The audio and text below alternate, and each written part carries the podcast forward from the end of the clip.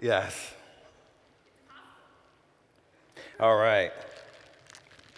Let's, uh, let's pray. So, Lord, we, we uh, invite your spirit to continue to, to move and to work among us. And so, for that work that only you can do, we are dependent and we rely. And so, uh, we invite your spirit. And so, Lord, um, have your way in this time. Would you um, in illuminate your words to us?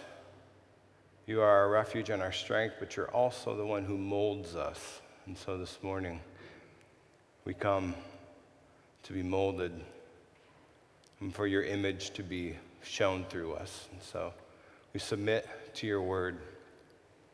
And uh, ask, Lord, that you would do what none of us can and uh, what none of us can take credit for.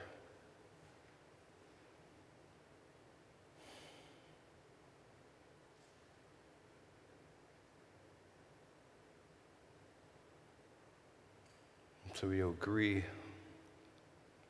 We agree together that your name is blessed. And there's none like you. Continue to reveal that to us this morning. And I pray in Jesus' name, amen.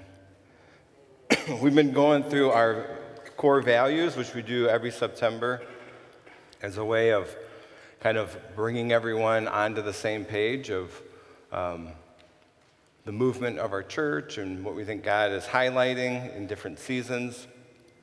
And this week, we're talking about the value that all of life is worship. And I don't think in my um, 12 years here, which I just had a work anniversary on LinkedIn, how exciting. That's probably the nerdiest thing I've ever said in my life. Um, I don't think I've ever taught on this value. And so I was actually excited to have the opportunity today to do so. Um, all of life is worship. I'd like for us to read it together. It's going to be on the screen behind me so that we get a sense um, together of what we're talking about. So, all of life is worship. God is good. In response to God's faithfulness, we are compelled to respond with worship, reverence, and praise in all areas of our lives in work, play, study, prayer, giving, and service. And obviously, those are not the only areas of our lives, those are just ones that were broken out and highlighted. All of life is worship. So this morning I come to you, and all I can bring is my experience. But it makes me some sort of a expert. Not, it's not like I'm an expert in worship. I mean, it's not like I've won any awards for being an expert worshiper. It's not, oh, oh, what, what is that? Um, I mean, it's not like, it's not like I've won any awards for being an expert worshiper. This is super dusty. I don't know where Bo hangs his but mine hangs right in the middle of the wall in my garage.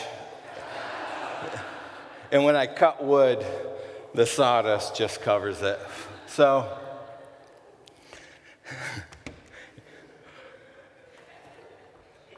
I'm not an expert worshiper. Please accept that and know that. But what I do believe I have expertise in is really trying to connect with God. Really trying to connect with God. And so, this value that all of life is worship, to me, is a, it's a super important value. Part of it has to do with when you interact with Nate, that the Nate that you see at church is the same Nate that you're going to work out with at the gym. That it's the same Nate that you're going to see in my house it's the, same Nate that you're going to see walking at the farmer's market, that there's, that there's a consistency and that there's an integration, that worship isn't something that I do on Sunday and potentially Wednesday, but that worship is actually a lifestyle. And that Jesus talked about worship as being a lifestyle. Jesus said to love the Lord your God with all your heart, soul, mind, and strength. That's the whole of you. That's all of you. That your strength, that your muchness would be directed towards loving God. That your mind, that your wisdom, that your thinking would actually be directed towards God. That your heart, your affections, the things that you would say that you adore, that those would be directed towards God. And there's a lot of great writing out there right now about refusing dualism. I didn't think that you guys would be interested in me talking about refusing dualism. Maybe at some point I can. But the essence is that we don't separate, we don't separate our spiritual from the material. That we would say that actually Jesus is Lord over all of it. And so there is no sacred and secular. There only is all that Jesus is Lord over. And so, this idea of living an integrated life where, where worship is something that's a part of every moment of the day, it's not relegated to a location and it's not relegated to a time frame on a certain day. Jesus said to love the Lord your God with the whole of you and so we have to refuse that idea of compartmentalizing what worship is. I would say that our worship is really letting the Lord of all be the Lord of all of you. Letting the Lord of all be the Lord of all of me. That there's no parts that are hidden and there's no parts that are set aside for someone else or something else. In John chapter 4, if you have your uh, Bibles or pads or phones or whatever, John chapter 4, Jesus is having this interesting interaction with a woman, and the woman begins to talk to him about worship and says, We're not in agreement about worship because your people say that we should worship in this location, and my people say that we should worship in this location. And Jesus kind of cuts through the conversation with a very strong statement. And I think it's important for us this morning. I think it actually will be a great framework for us to look at this value. So Jesus says to her, The hour is coming, and now is when the true worshipers will worship the Father in spirit and truth. For the Father is seeking such to worship him. God is spirit, and those who worship him must worship in spirit and in truth. So, worship is not like real estate. It isn't about location, location, location. Worship is about engagement. Worship is about awareness. Worship is about response to a living and active God with our spirit and in truth.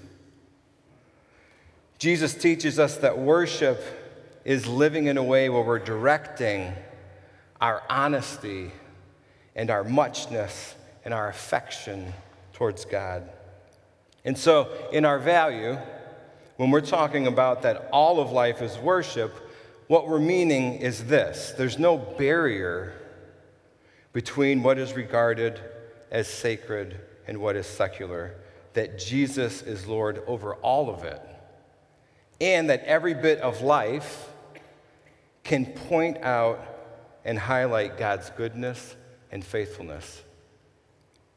And that we should respond to God's goodness that we should respond to God's faithfulness wherever we are, whenever we are aware of it.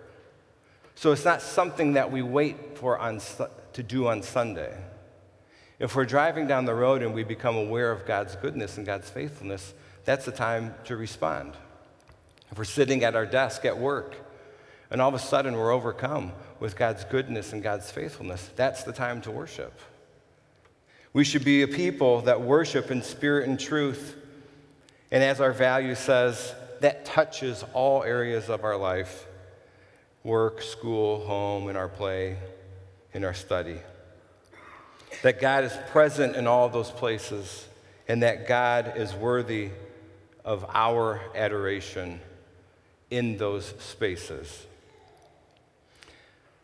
So, this is what the word worship means it means worthiness or worthship, meaning to give at its simplest, worth to something.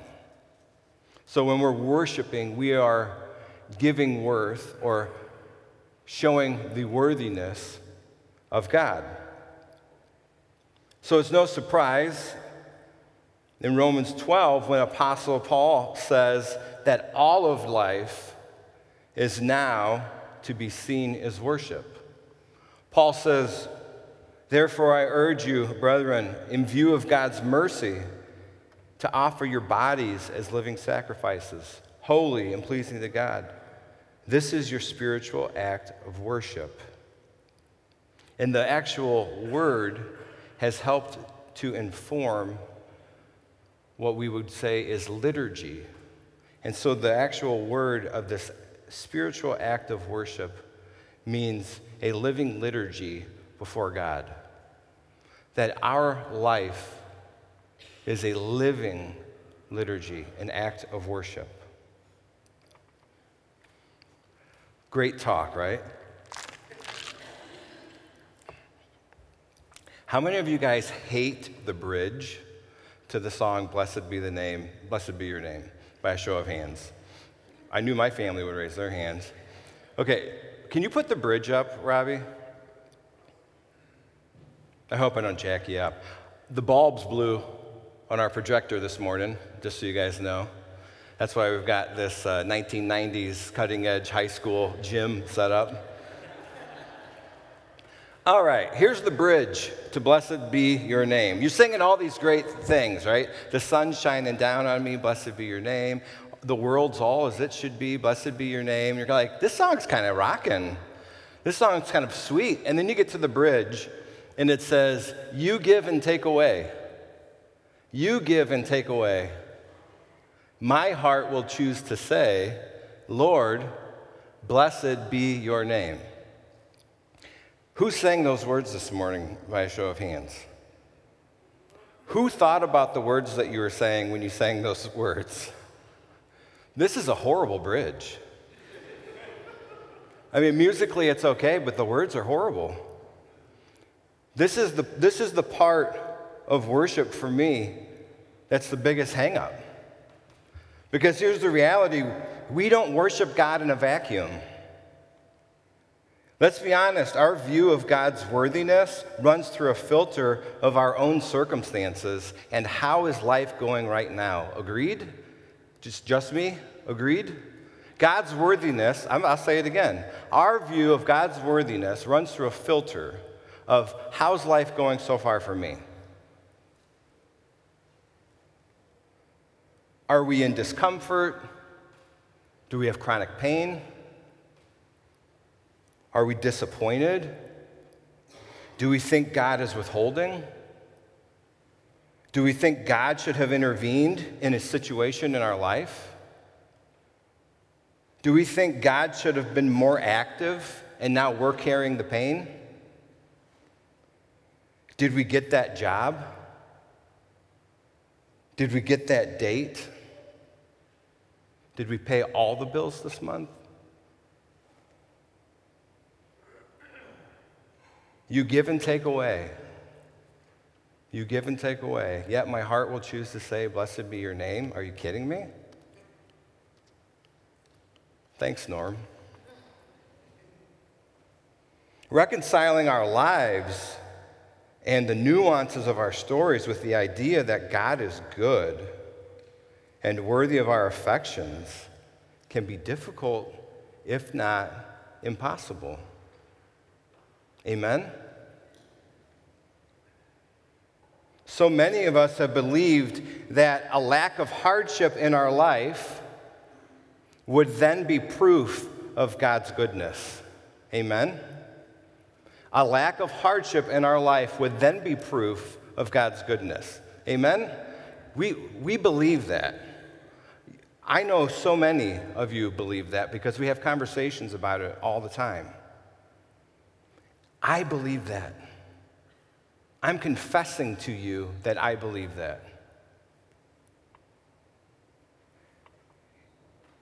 And the amount of worth of God runs parallel and congruent to the amount of comfort I'm experiencing. Problem is this Jesus said the exact opposite.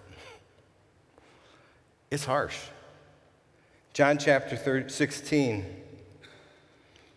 Jesus is talking to his disciples. He's talking about hardship that's coming their way. And he says this I've told you these things so that in me you may have peace. In this world you will have trouble.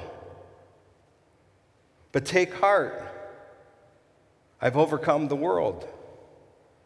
In me you may have peace, but in this world you will have trouble. We like Jesus' promises, usually, right? Take up your cross, deny yourself, it'll cost you everything. I promise it. Come follow me. Eh, I don't know if I want to do that. In me, you'll have peace. In the world, you will have trouble. I guarantee it.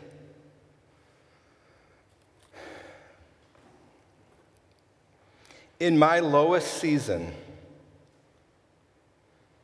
after reuniting one of our foster kids with their biological mom, I found it impossible to connect with God in music, and I found it impossible to connect with God in my regular reading plans in the scriptures. And I struggled for months. And I was full of resentment and anger and disappointment and frustration. God had not acted, in my opinion, in the way that God should have. And I was protective of Tina. And I was protective of the kids as I saw them grieving. And I was seething that God did not intervene in the way that I wanted and what I thought was best for this child. And John 16 says, In me you may have peace.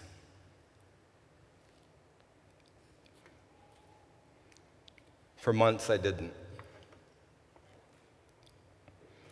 So she doesn't know this, but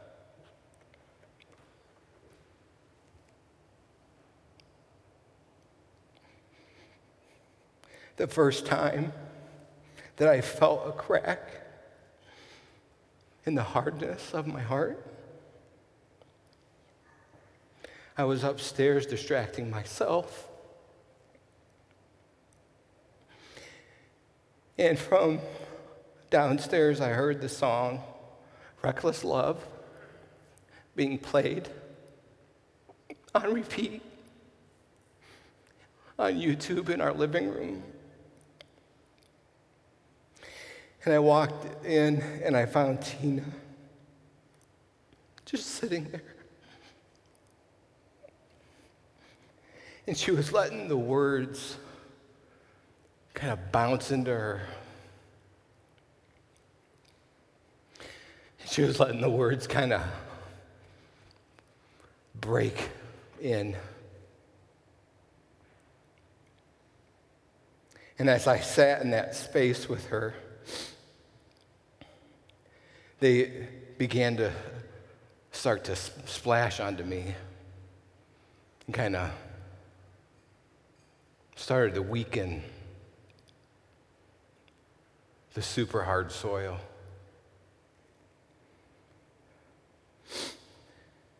And my heart started to soften because as I looked at Tina, I started to realize that though we were carrying the pain and the heartache, that God was using Tina as a way to pray and to be a conduit for a better future for Isaiah. And that she was receiving the song as words for him. There's no mountain. There's no mountain I won't climb up. Coming after you.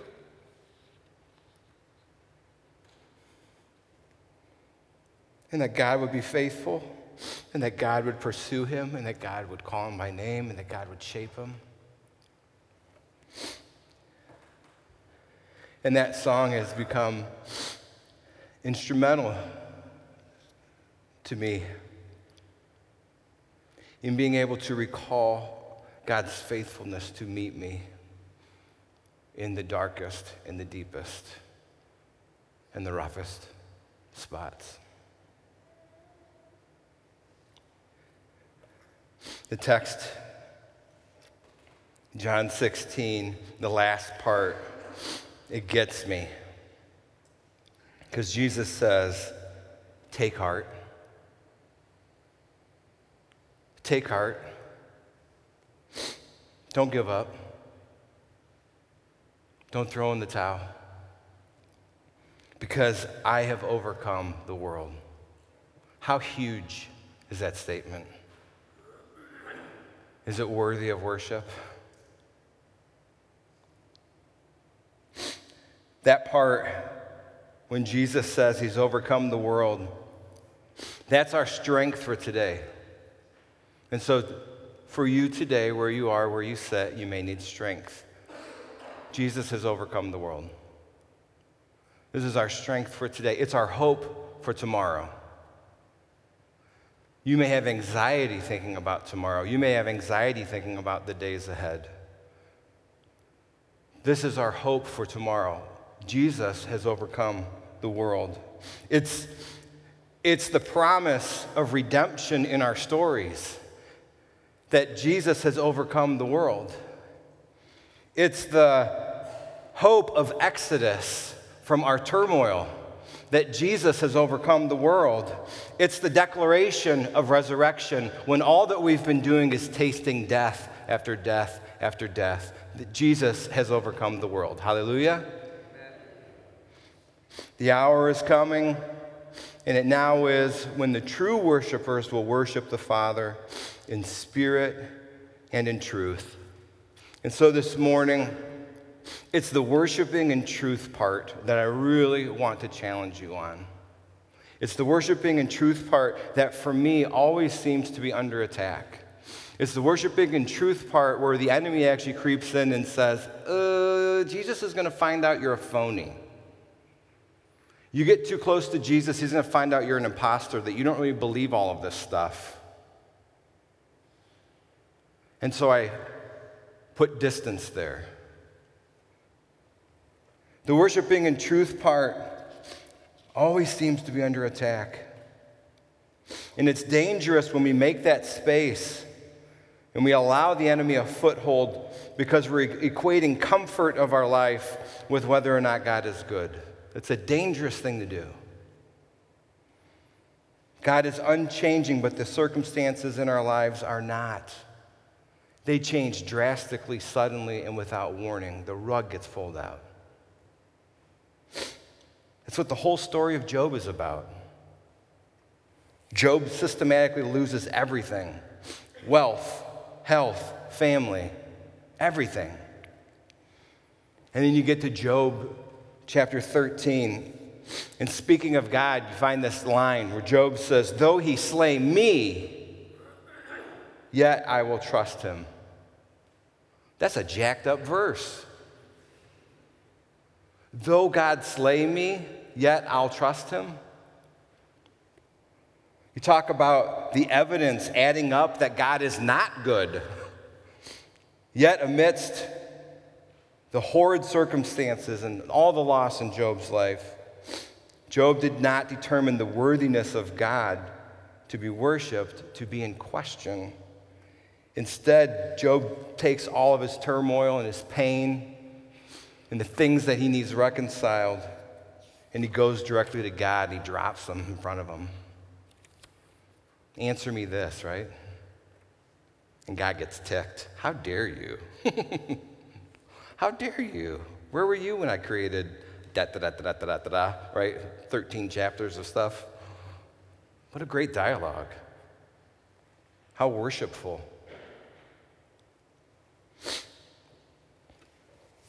And if we're honest, we can find that more of our focus, more of our intentionality, more of the direction of our heart goes towards those things that we carry more than they go towards the one who says, Come to me, you who are weary, I'll give you rest. My burden's light, my yoke is easy. It's a struggle. I was actually just having this exact conversation with a friend this week.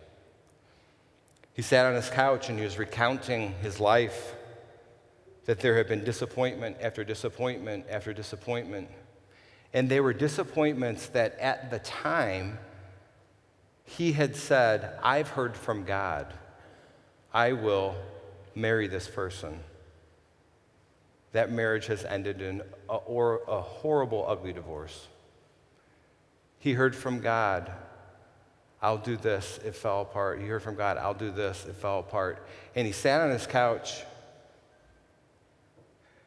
And I said to him, You know, it can be pretty dangerous if we start to measure whether we're hearing from God based on whether or not we like the outcomes. He didn't like that. I didn't like it.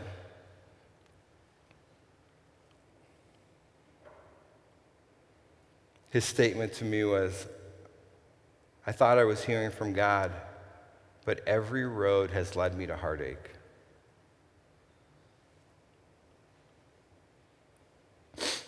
In life, there is heartache, but God is still good. This is why it's so important for us to have predictable patterns of worship.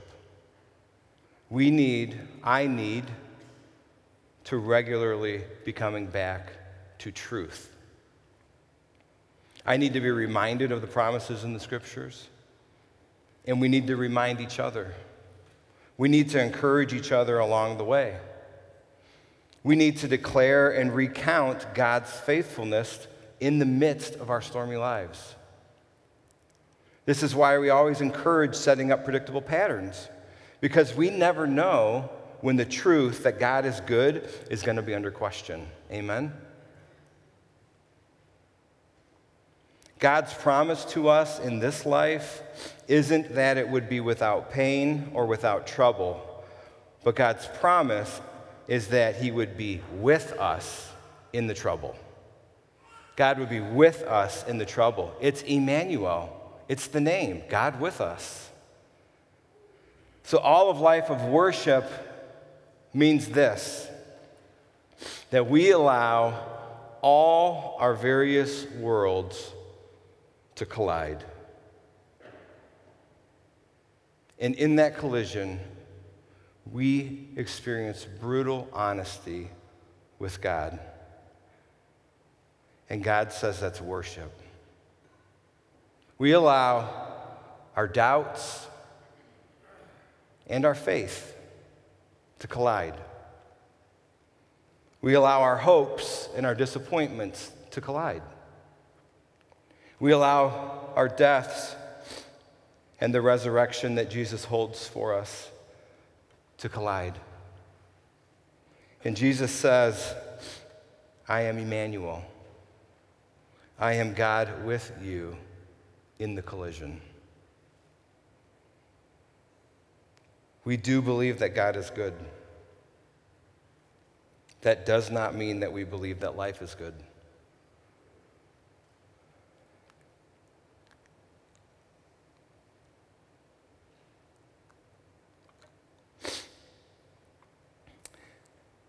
As I got into this talk, I didn't really want to do this talk, just so you guys know.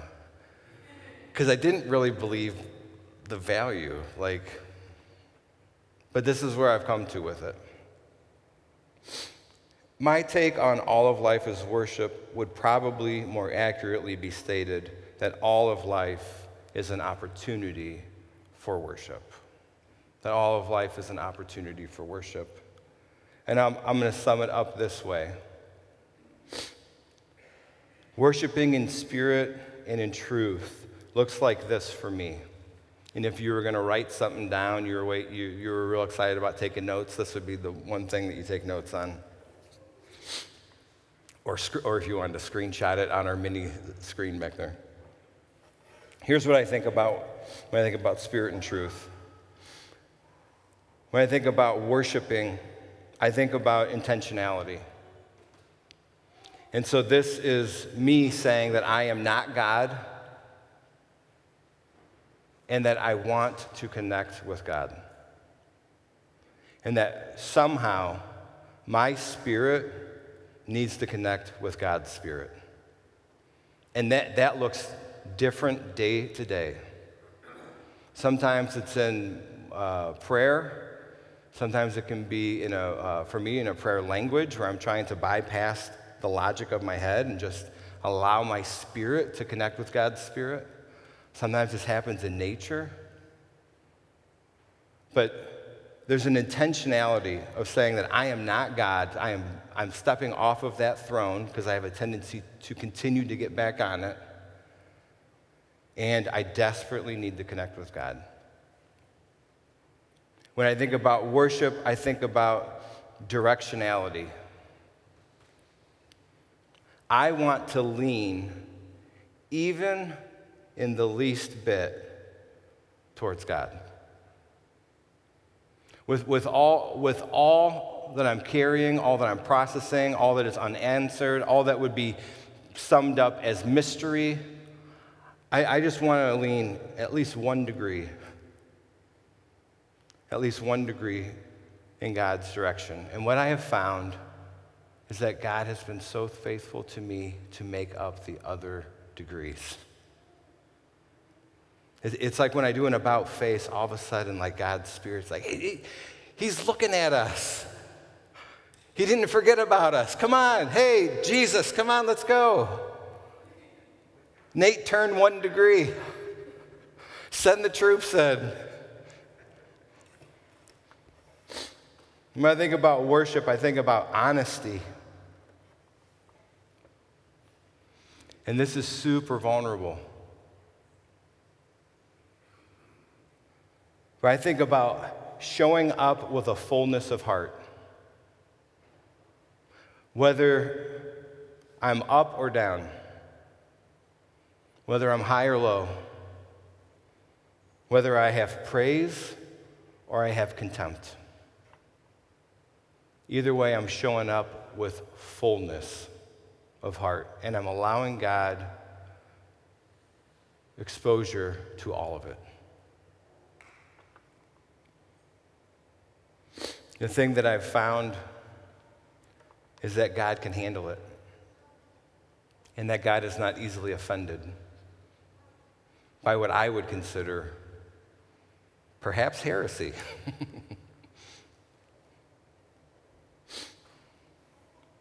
So when I think of worship, I think of intentionality, directionality, honesty, and then lastly, consistency. Consistency for me means that you decide to commit to a predictable pattern. In, in doing so, you're making space for truth. You're making space for truth. You're making space to be reminded of something that you've forgotten you're making space for someone else's story to recount God's faithfulness where your faith is lacking. You're making space. It's like I think of a paddle wheel on, the, on a river. And so a predictable pattern is like this paddle wheel where you have a rhythm of reminding. Because I'm prone to wander. My heart is prone to leave the God I love. And I need that. So this morning, you might be struggling with whether or not God is good. I can't convince you of that. Ken Burt might be able to with his apologetics. I'm not an apologetics guy. I can't convince you that God is good. God's Spirit can, and I've already asked for that, and I'll ask for it again. Lord, you call people by name, you reveal yourself to them, you ex- expose what is there.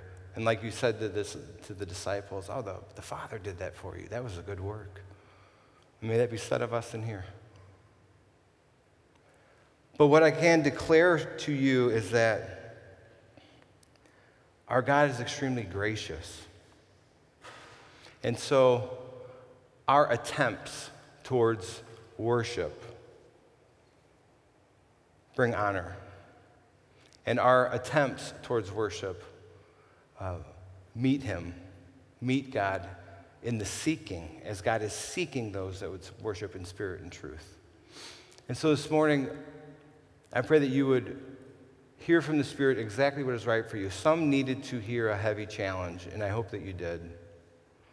Others, when you experience God's great invitation to say, Come and know me, come and taste and see that I'm good. And we'll let the Spirit of God sort that out. So let me pray.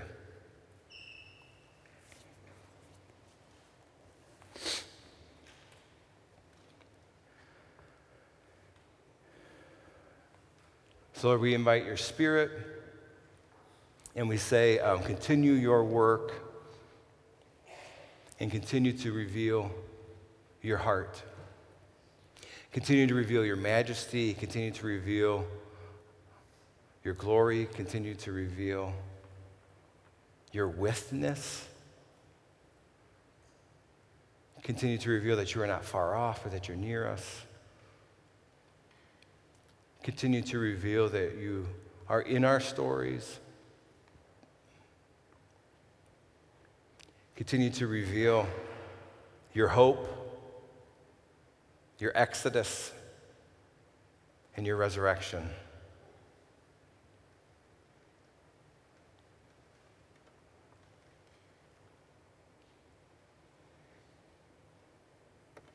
And with our breath, we praise you. We pray in Jesus' name. Amen. Would you